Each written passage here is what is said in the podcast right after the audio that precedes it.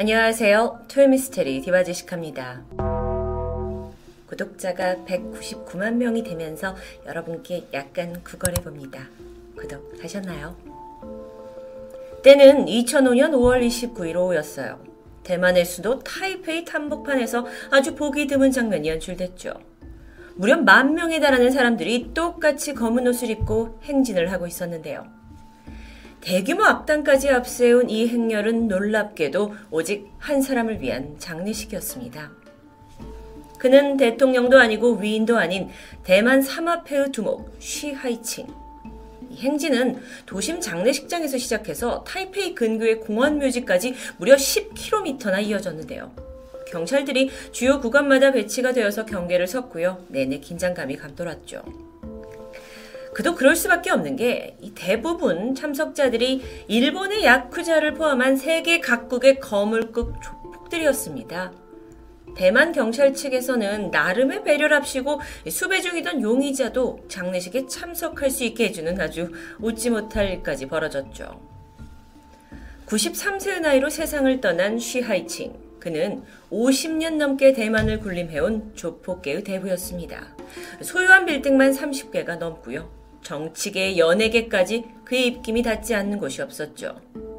하지만 아무리 그래도 조폭 두목의 장례식을 이렇게 당당하고 호화롭게 치른다는 게 쉽게 이해가 되진 않습니다. 심지어 이 장례식의 사회를 맡은 사람은 타이페이의 시의회 의장이었죠.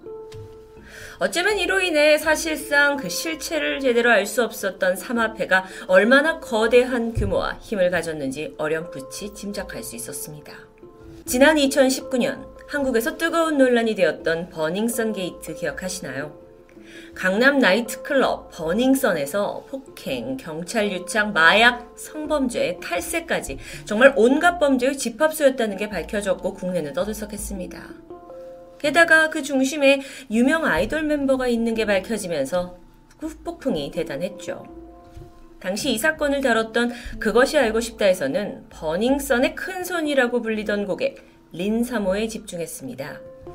대만 출신인 그녀는 평범한 손님이 아니었어요. 상당한 자금을 쥐고 있는 음, 버닝썬의 해외 투자자였는데요. 그런데 린사모를 추적하는 과정에서 뜻밖의 배후가 드러납니다.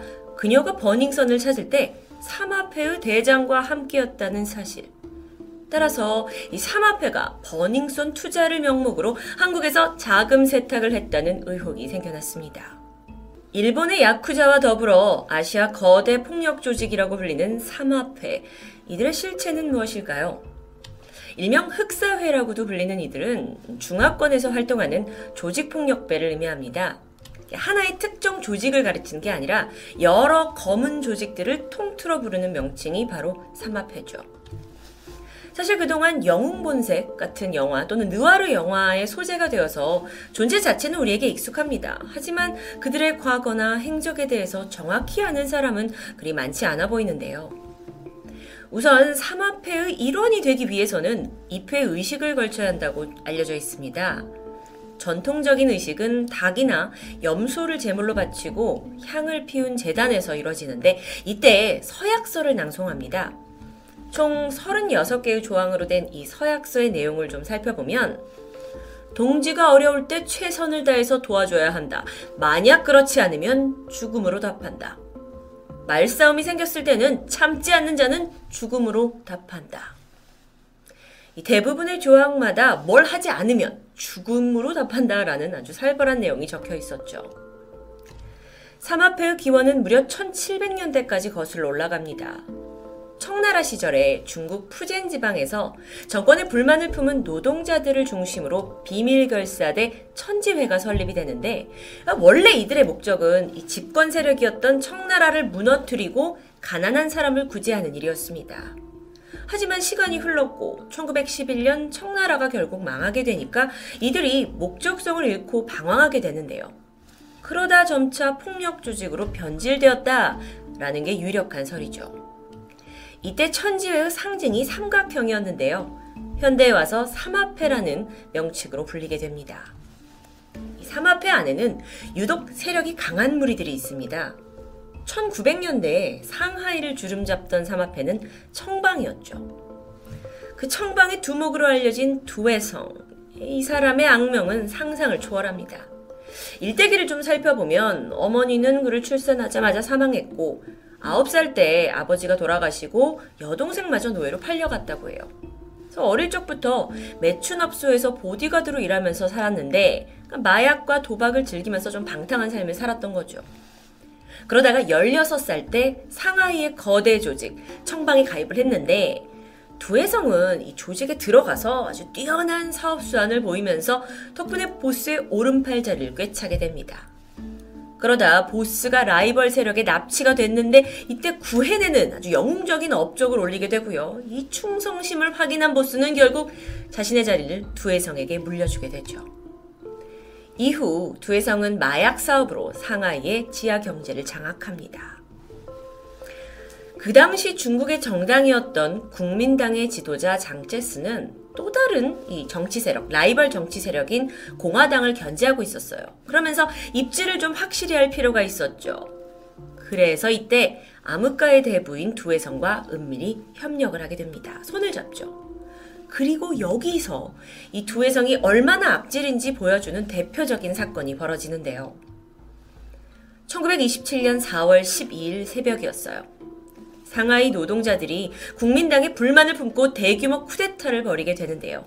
이때 국민당이 두혜성에게 연락을 해서 도움을 요청했고요.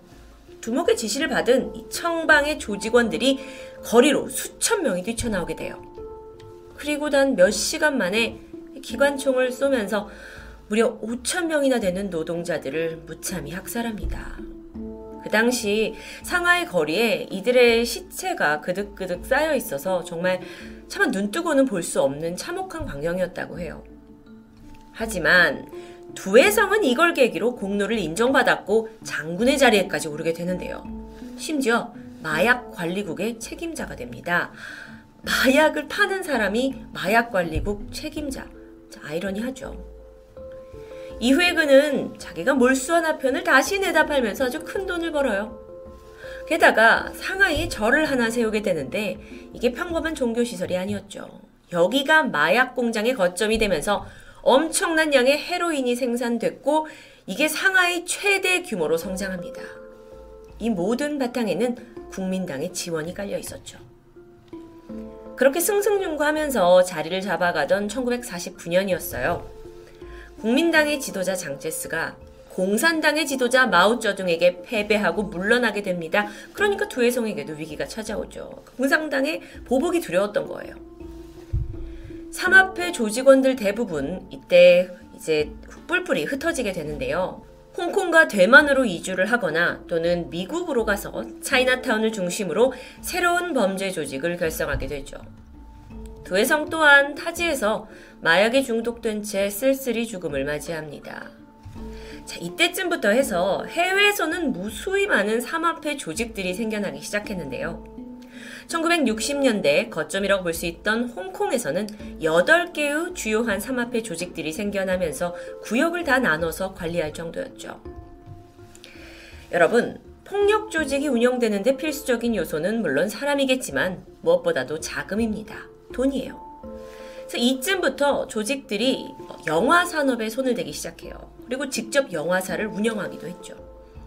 시기적으로 홍콩의 느와르 영화가 전성기를 맞으면서 아주 운 좋게 큰 돈을 벌어들입니다.